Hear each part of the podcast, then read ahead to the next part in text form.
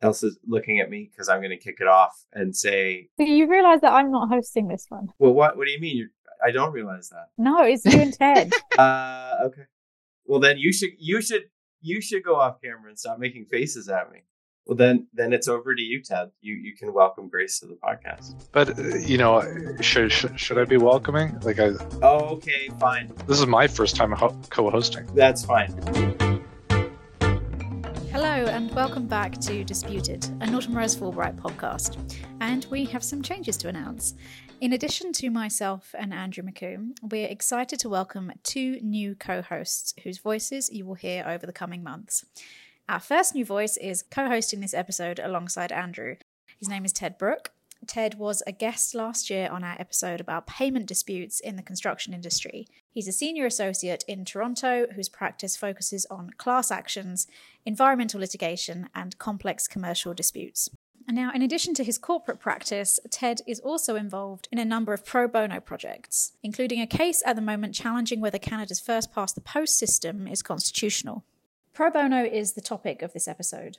The full term is pro bono publico for the public good. It's the idea that lawyers have an ethical obligation to help those who otherwise would not be able to afford representation. In the US and the UK, there is a well developed culture of pro bono among corporate law firms. And while there are elements of that culture in Canada, such as through our participation in legal advice clinics, it is fair to say that it's not as traditionally integrated into private practice. But we believe that that is changing, and this episode explores the steps that are being taken to bridge the gap between what we do as a corporate law firm and providing services for the public good. Our guest speaker for this episode is King's Counsel Grace Pastine. Grace has recently joined the firm as our pro bono counsel, and her role is the first of its kind in this country. Grace's work aims to promote access to justice, develop partnerships with charities and legal services organisations, and identify new ways to connect the firm's resources to community needs. Before joining the firm, Grace was the litigation director for the BC Civil Liberties Association, where for 15 years she advanced human rights and civil liberties through impact litigation, spurring reforms relating to patients' rights, police accountability, and prisoners' rights. In this episode, Grace, Ted, and Andrew share stories on the public interest work that they and others at our firm are doing and consider how we can increase access to justice in this country, including working with our corporate clients to achieve these goals. Some key questions we consider include what does it mean to act in the public interest or for the public good? And how do we determine the most meaningful pro bono projects to devote our time and resources to? And how can your organisation partner with Norton Rose Fulbright to get involved in these initiatives?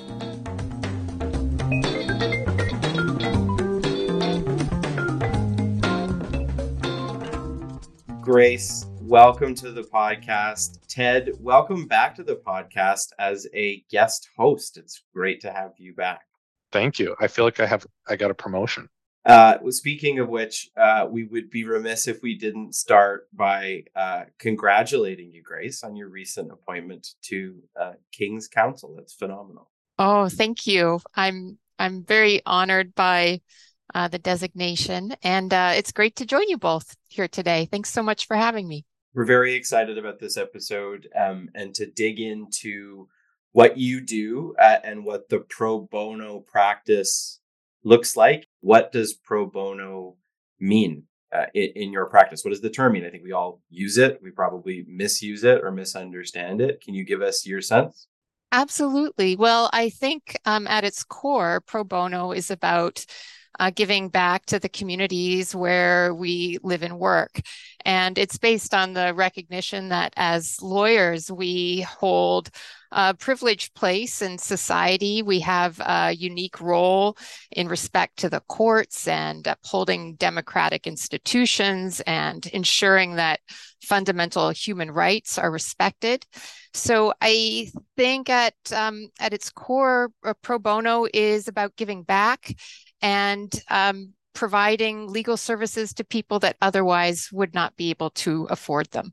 One of the things that um, you know stands out for me, uh, Grace, is how everyone kind of knows pro bono means free, right? It's kind of in the, in the common parlance, but the the word that gets missed a lot is that the the full Latin phrase pro bono is pro bono publico, right? It's, it's uh, for the public good. So so you're doing some type of free legal service, but there's a there's a social bent behind it, right? There's it's not just a transactional type of uh, legal service. You're you're you're identifying some type of um, service, right, to society or or or some organization that you feel is advancing the public good.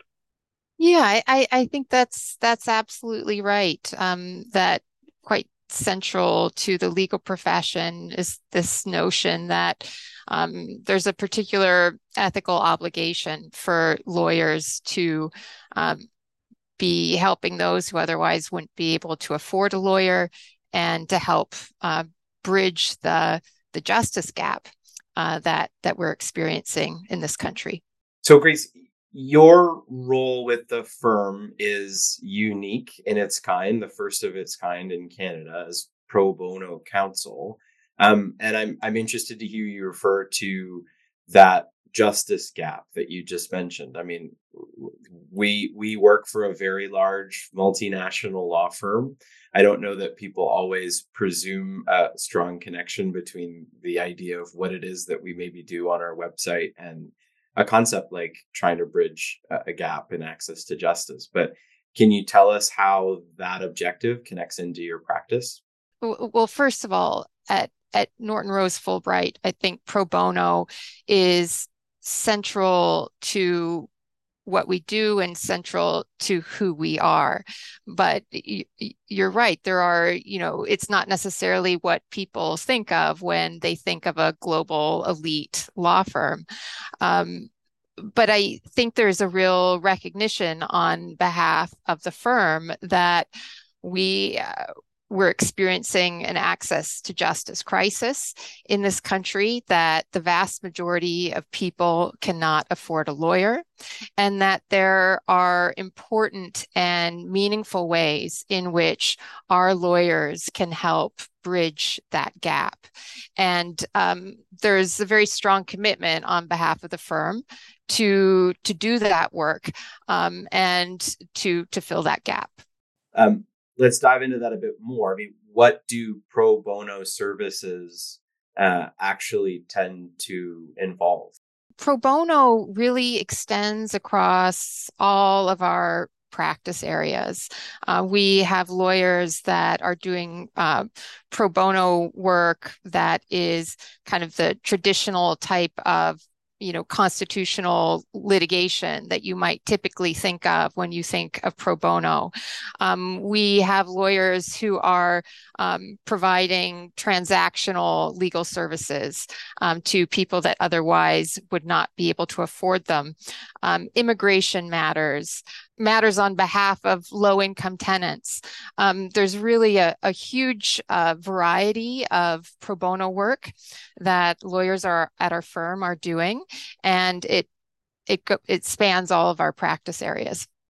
Yeah, it's interesting you, say that, Grace. I mean, just from from my perspective in the litigation group, um, the ways that we can contribute to pro bono initiatives are kind of you know more obvious than than those that uh, some of our colleagues in the other practice groups have.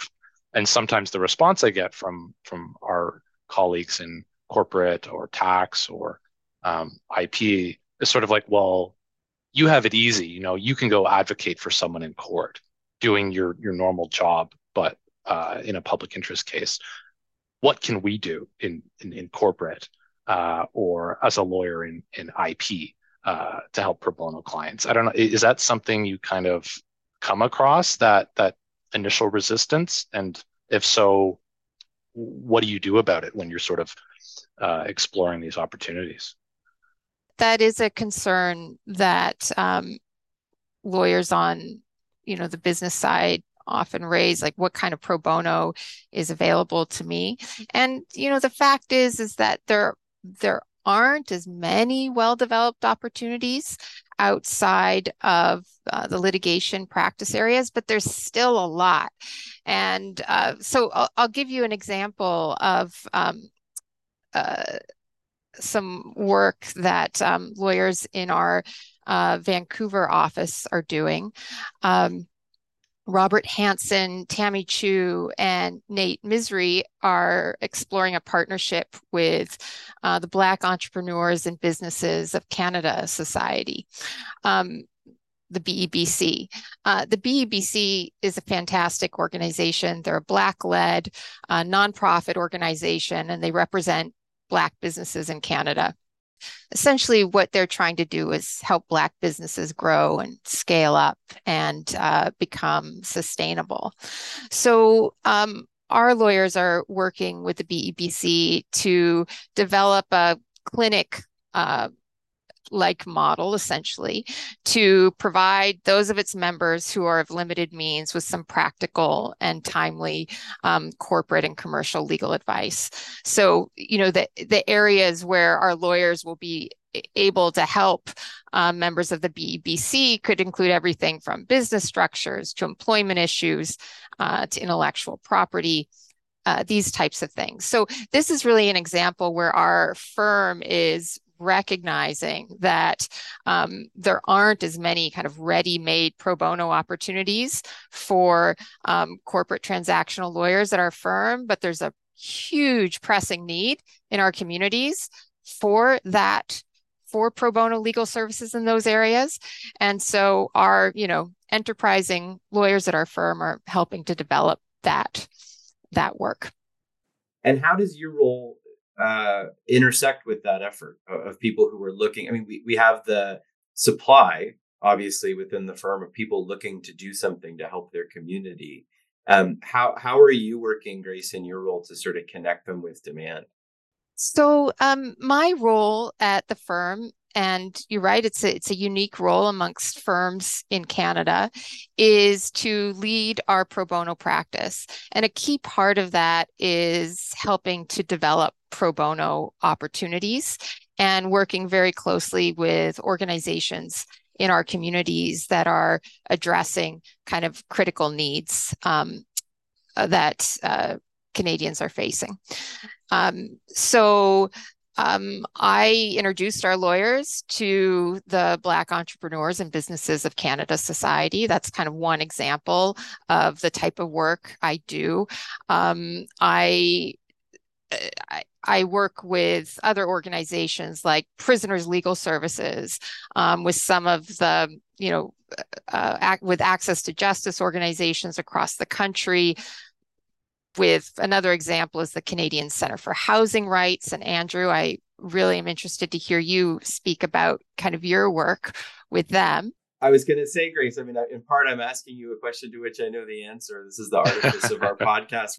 This is really interesting. You and I sat down uh, a little while after you started, and you were touring our offices and connecting with people and we had a pretty interesting i thought very open conversation about my sort of views on pro bono work and what i was interested in doing and and one of the things that you and i talked about was my impression that you know living in toronto right now it, it is in my view and i think the view of many other people a city suffering from many overlapping crises right now. There's a mental health crisis.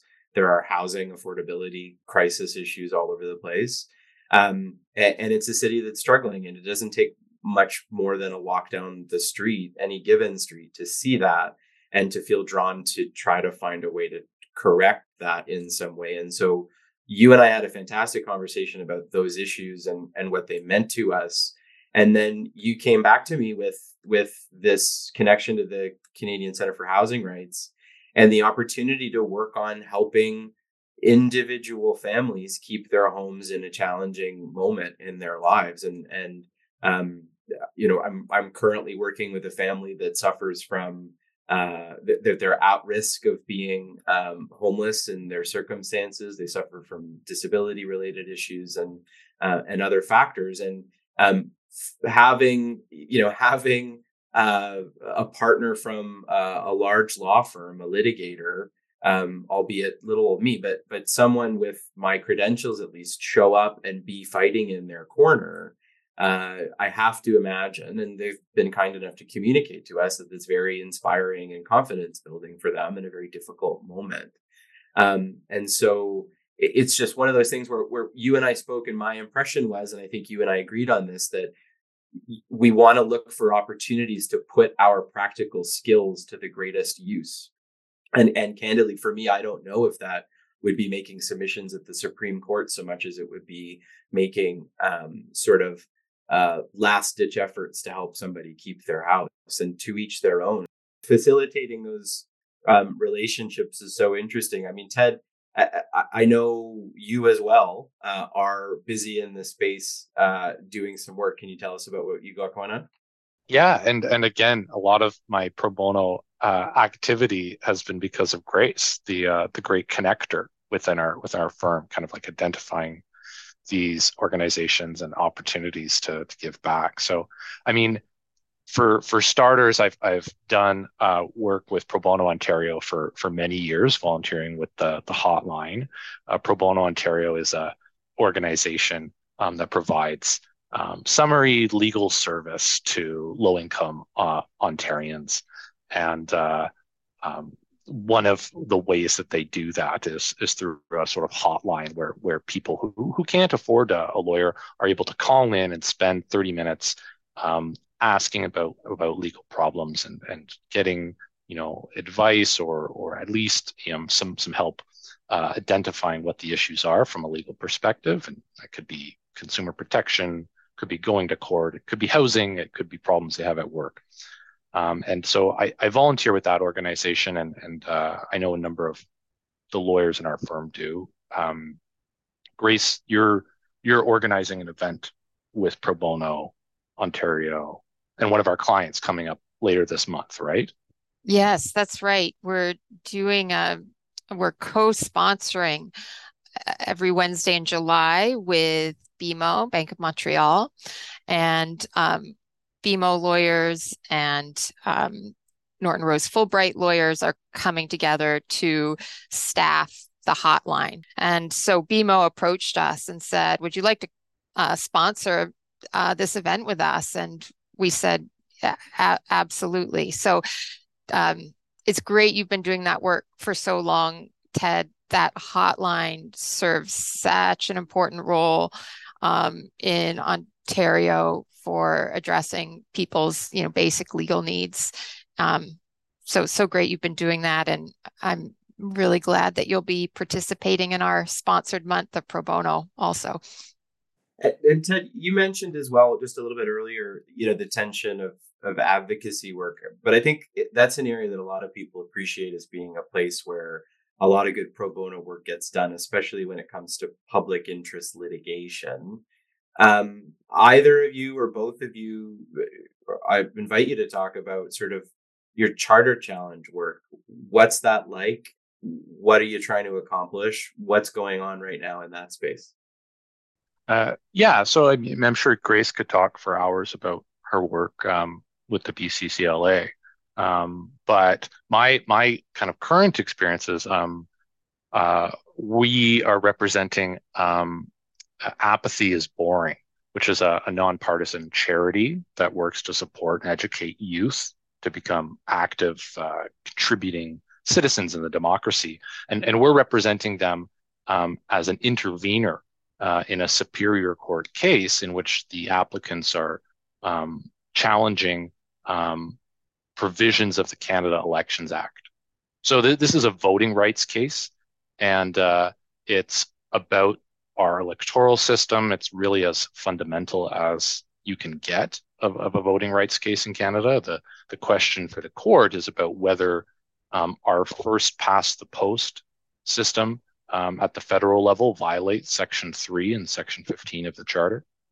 Um, and, and there are a number of interveners have sort of secured status to appear in front of the court and make submissions about what they think should be taken into account by the judge.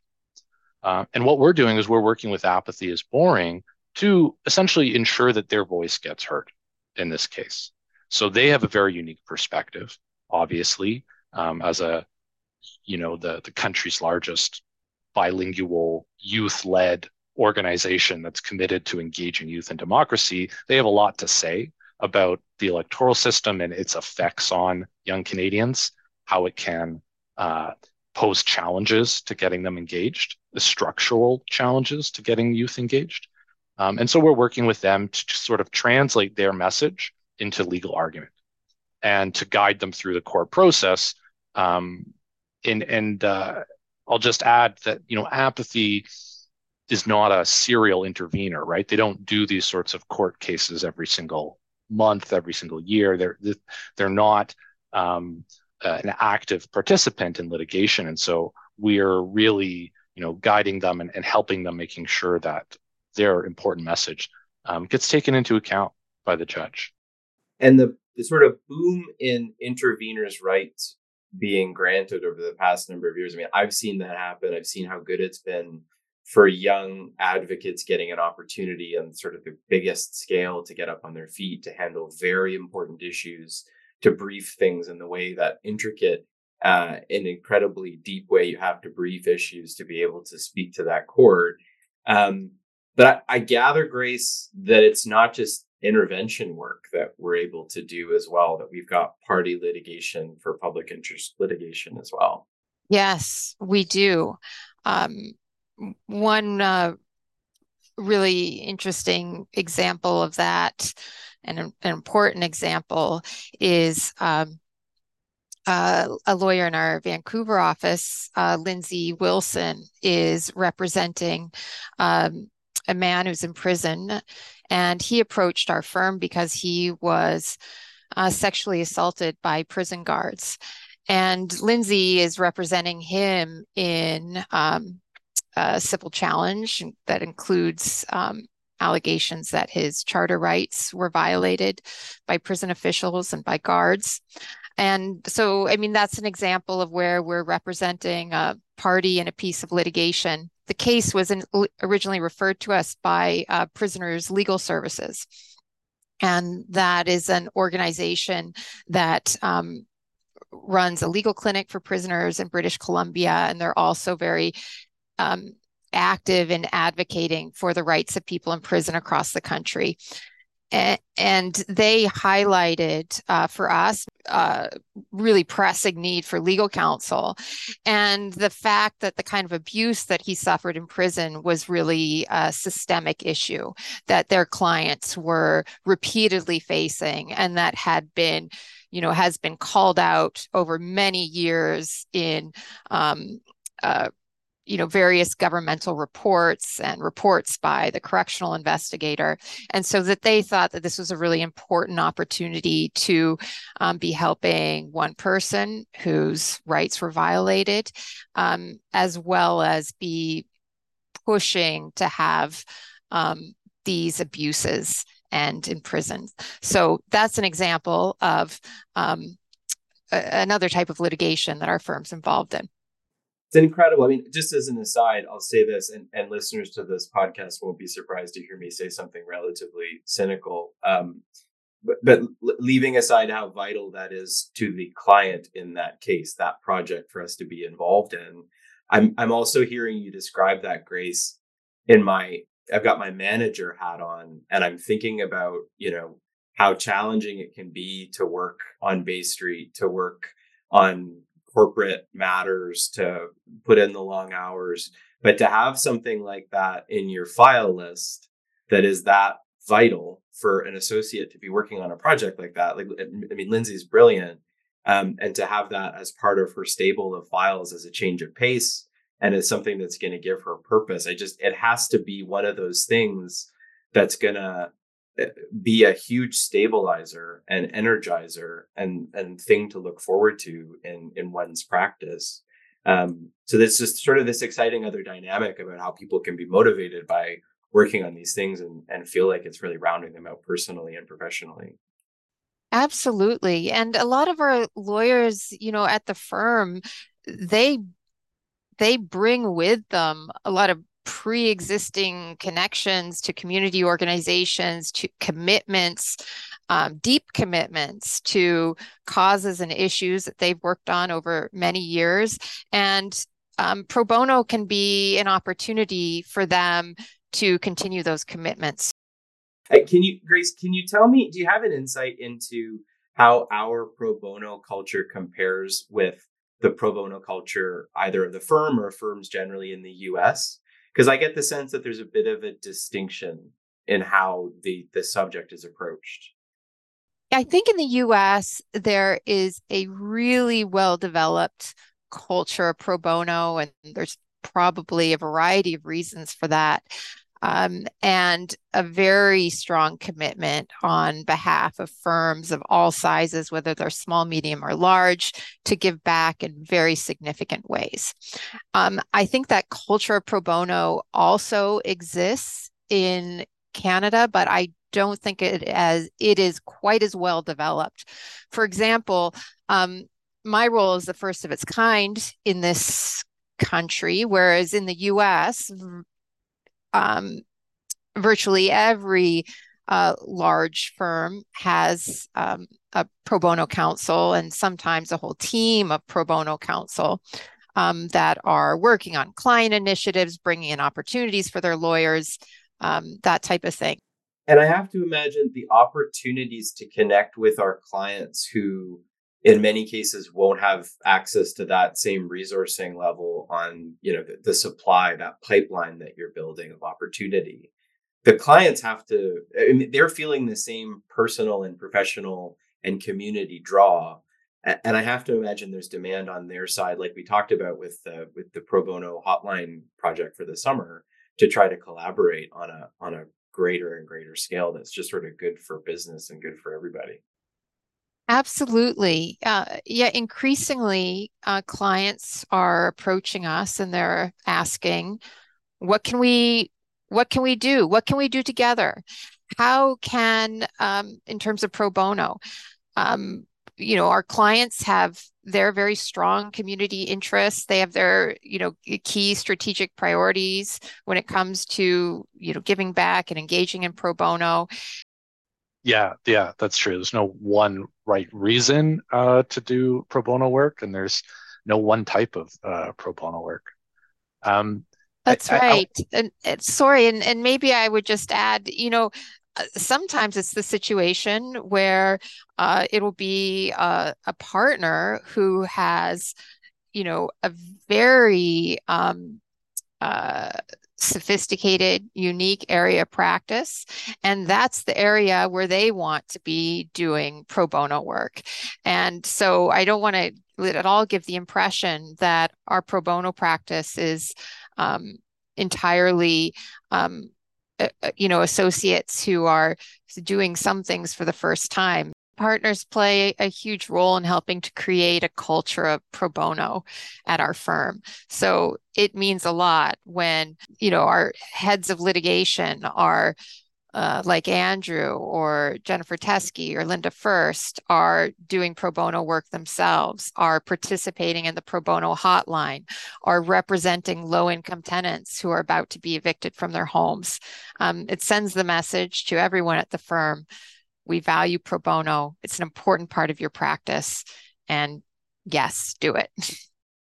Um, so, so Grace, uh, I I want to spend a minute or two just drilling down on the differences and sort of similarities between um, what I would call civil litigation or commercial litigation for you know, paying clients and uh, pro bono litigation or public interest litigation uh, when when we're working with a, a client um, in that context. So so from my perspective and my experience is actually there's there's more similarities than differences, right? You you're working for your client uh, whether it's pro bono uh, or uh, a, a, regular um, fee paying client. You're getting instructions in both contexts, you're giving advice, and you're incorporating their objectives, and you're trying to win in, in court at the end of the day, right? You, you may have a different goal. Perhaps in public interest litigation, uh, in a charter challenge, you're trying to have a, a statute struck down. Um, but in the commercial litigation context, you may be uh, trying to have a, a contract declared a nullity, right? So, so you're you're aiming for slightly different goals, but there's actually a lot of similarities in kind of how you build your case to get there. So, I'm wondering, are there differences, or, or do you also see similarities between um, the commercial litigation that our firm does and and the public interest litigation that we do in the pro bono context? I think I tend to agree with you, Ted, that there are more similarities than differences. And, you know, of course, broadly speaking, not all public interest litigation is pro bono. There might be some litigation in the public interest um, that would be uh, for a paid client, maybe not so much at our firm, but uh, certainly at, at other firms. Um, but, you know, really central to our pro bono practice is this notion that we deliver the very same high quality legal services to our clients, whether they are pro bono clients or they are paying clients. And that is a message that our pro bono committee um, repeatedly sends to associates that are working on these matters and to partners uh, you know as do i and i think it's very much baked into the ethic of pro bono at, at this firm whether it's pro bono or not um, if you're a client of this firm you receive the very highest level of service. One thing that does come up with pro bono uh, clients who are engaged in litigation is that um, the, co- the the disbursements involved in litigation are very high, um, especially for a person of limited means.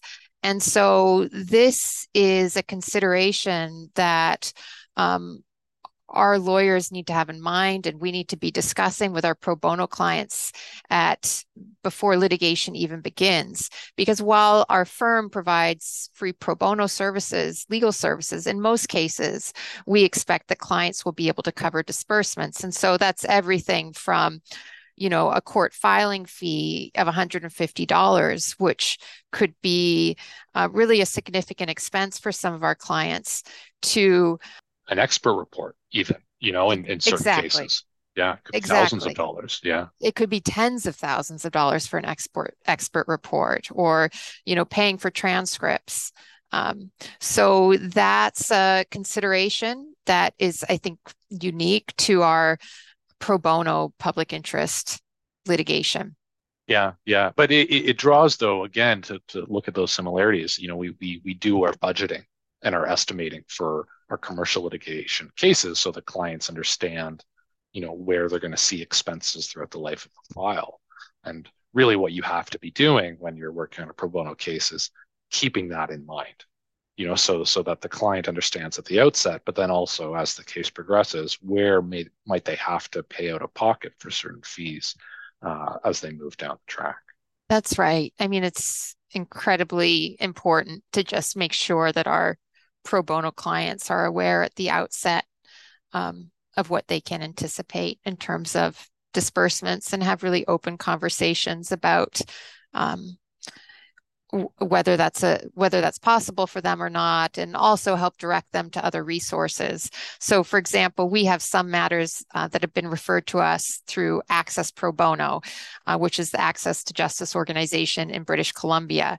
Um, they have some limited funding available um, for civil litigation matters, um, up to, I think, a few thousand dollars in some cases that can help defer some of those disbursement costs, which is incredibly helpful. Um, and uh, in some provinces, you can also make applications to the court to have uh, some court fees waived, which could be, which is can also be very helpful for our clients. Um, so, so Grace, we've talked about how the demand for uh, our services sort of, you know, in, in some ways is, is greater than ever with the access to justice crisis. Um, if, if there are many of these opportunities, these pro bono opportunities out there, um, how do you and, and how does the firm sort of assess potential opportunities as viable ones or, or meaningful ones that, that our lawyers can work on? How do you choose uh, what uh, opportunities get our support and what don't? Well, our firm has a pro bono policy, and that policy focuses our pro bono efforts on um, providing free legal services to people of limited means and to organizations of limited means. And so that's really the core of our pro bono practice is um, providing legal assistance to people who might be the most vulnerable, the most marginalized, and who are the least able to afford legal services to you know uphold their essential legal rights. Um, we also have a well-established pro bono committee. There are partners from every one of our offices that sit on that committee and that um, review requests for uh, to engage in pro bono work. People on that committee have a, a, long history of engaging in pro bono themselves, and they have a very, um, you know, deep understanding of our firm's business needs, where we have areas of a conflict, and um, and where you know they think our pro bono work would be most valuable. We're a very entrepreneurial firm and that extends to pro bono as well. Um, there are, you know, sometimes I am helping people source and identify really interesting uh, pro bono mandates. Um, other times it's associates and partners who are uh, very who have important connections in the community. There are issues that they want to work on, and they identify things and bring it to my attention or bring it to the attention of the pro bono committee. And then we make a determination about whether it fits well within our firm's uh, priorities for our pro bono practice. Uh, I, I want to pick up on something, Grace. Like, I'm just curious, like personally, you were practicing uh, as a lawyer. You you were um, before joining Norton Rose as pro bono counsel, um, the uh, litigation director at a very esteemed civil liberties organization. You're going to the Supreme Court. You're testifying in Parliament. Do you miss that now? Do you do you miss not getting to be at, at the forefront of those cases and leading them and playing this role of developing the program and coordinating other people uh, doing that work? Well, it's a, it's a great question. I mean, one thing I really love is working with people, developing programs, developing initiatives, and my role at the firm is is very much that.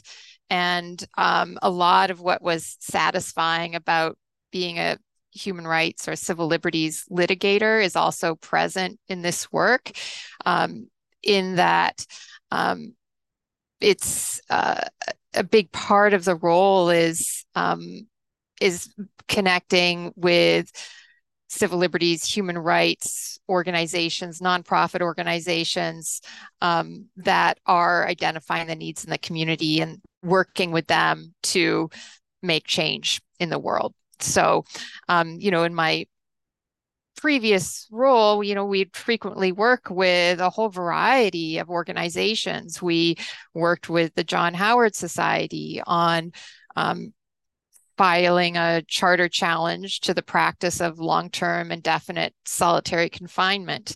I think one thing that I've always really uh, enjoyed about being a litigator, and Ted, I'm, I'm sure you can probably relate to this, is that you really get to do a deep, deep dive into certain issues.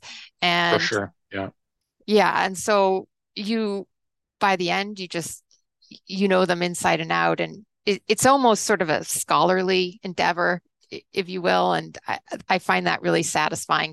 But I think, you know, more than anything, uh, I just, I really, what my past role taught me is just the role that lawyers can play um, in supporting and upholding fundamental human rights and supporting democratic institutions, really the role that pro bono can play in our society. And so it's really, that's all very transferable to the type of work that um, lawyers throughout our firm are doing now uh, with respect to their pro bono commitments. Now, uh, Grace, I think that we are nearing our time. So I want to say thank you so much for speaking with Andrew and I today. And uh, I also want to give you a chance to uh, let let our listeners know, like if if they are an organization that wants to partner with the firm on an initiative, or um, someone who is connected to um, a, a, a cause, or uh, essentially just you know has a pro bono matter that they that they want to be considered by our pro bono committee, and then they think you know is in in need of support. Where do they go? Who do they contact? um, and and sort of what do you recommend uh, doing for for a listener in that position? Well, I would encourage folks that are in that position to just reach out to me directly. I'm probably the best place uh, person at the firm to help direct their request or their inquiry to um, other lawyers, to the pro bono committee, or to you know help or or to have a discussion with them about whether um, it's an area where we might be able to help. So um, I I really encourage people to reach out to me. Awesome. Well, thanks so much, Grace. Thank you. Thanks, Grace. Thanks so much. It's been a real pleasure to to be here and to talk with you about these issues. We hope you enjoyed this episode of Disputed. If you'd like to find out more about this topic or how to contact our guests, please visit nortonrosefulbright.com slash disputed. Also, if you have any questions, feedback, or topics that you'd like us to cover in a future episode, please do email us at disputed at nortonrosefulbright.com. And if you would like to hear more, please subscribe to Disputed on Apple Podcasts, Spotify, or wherever you get your podcasts.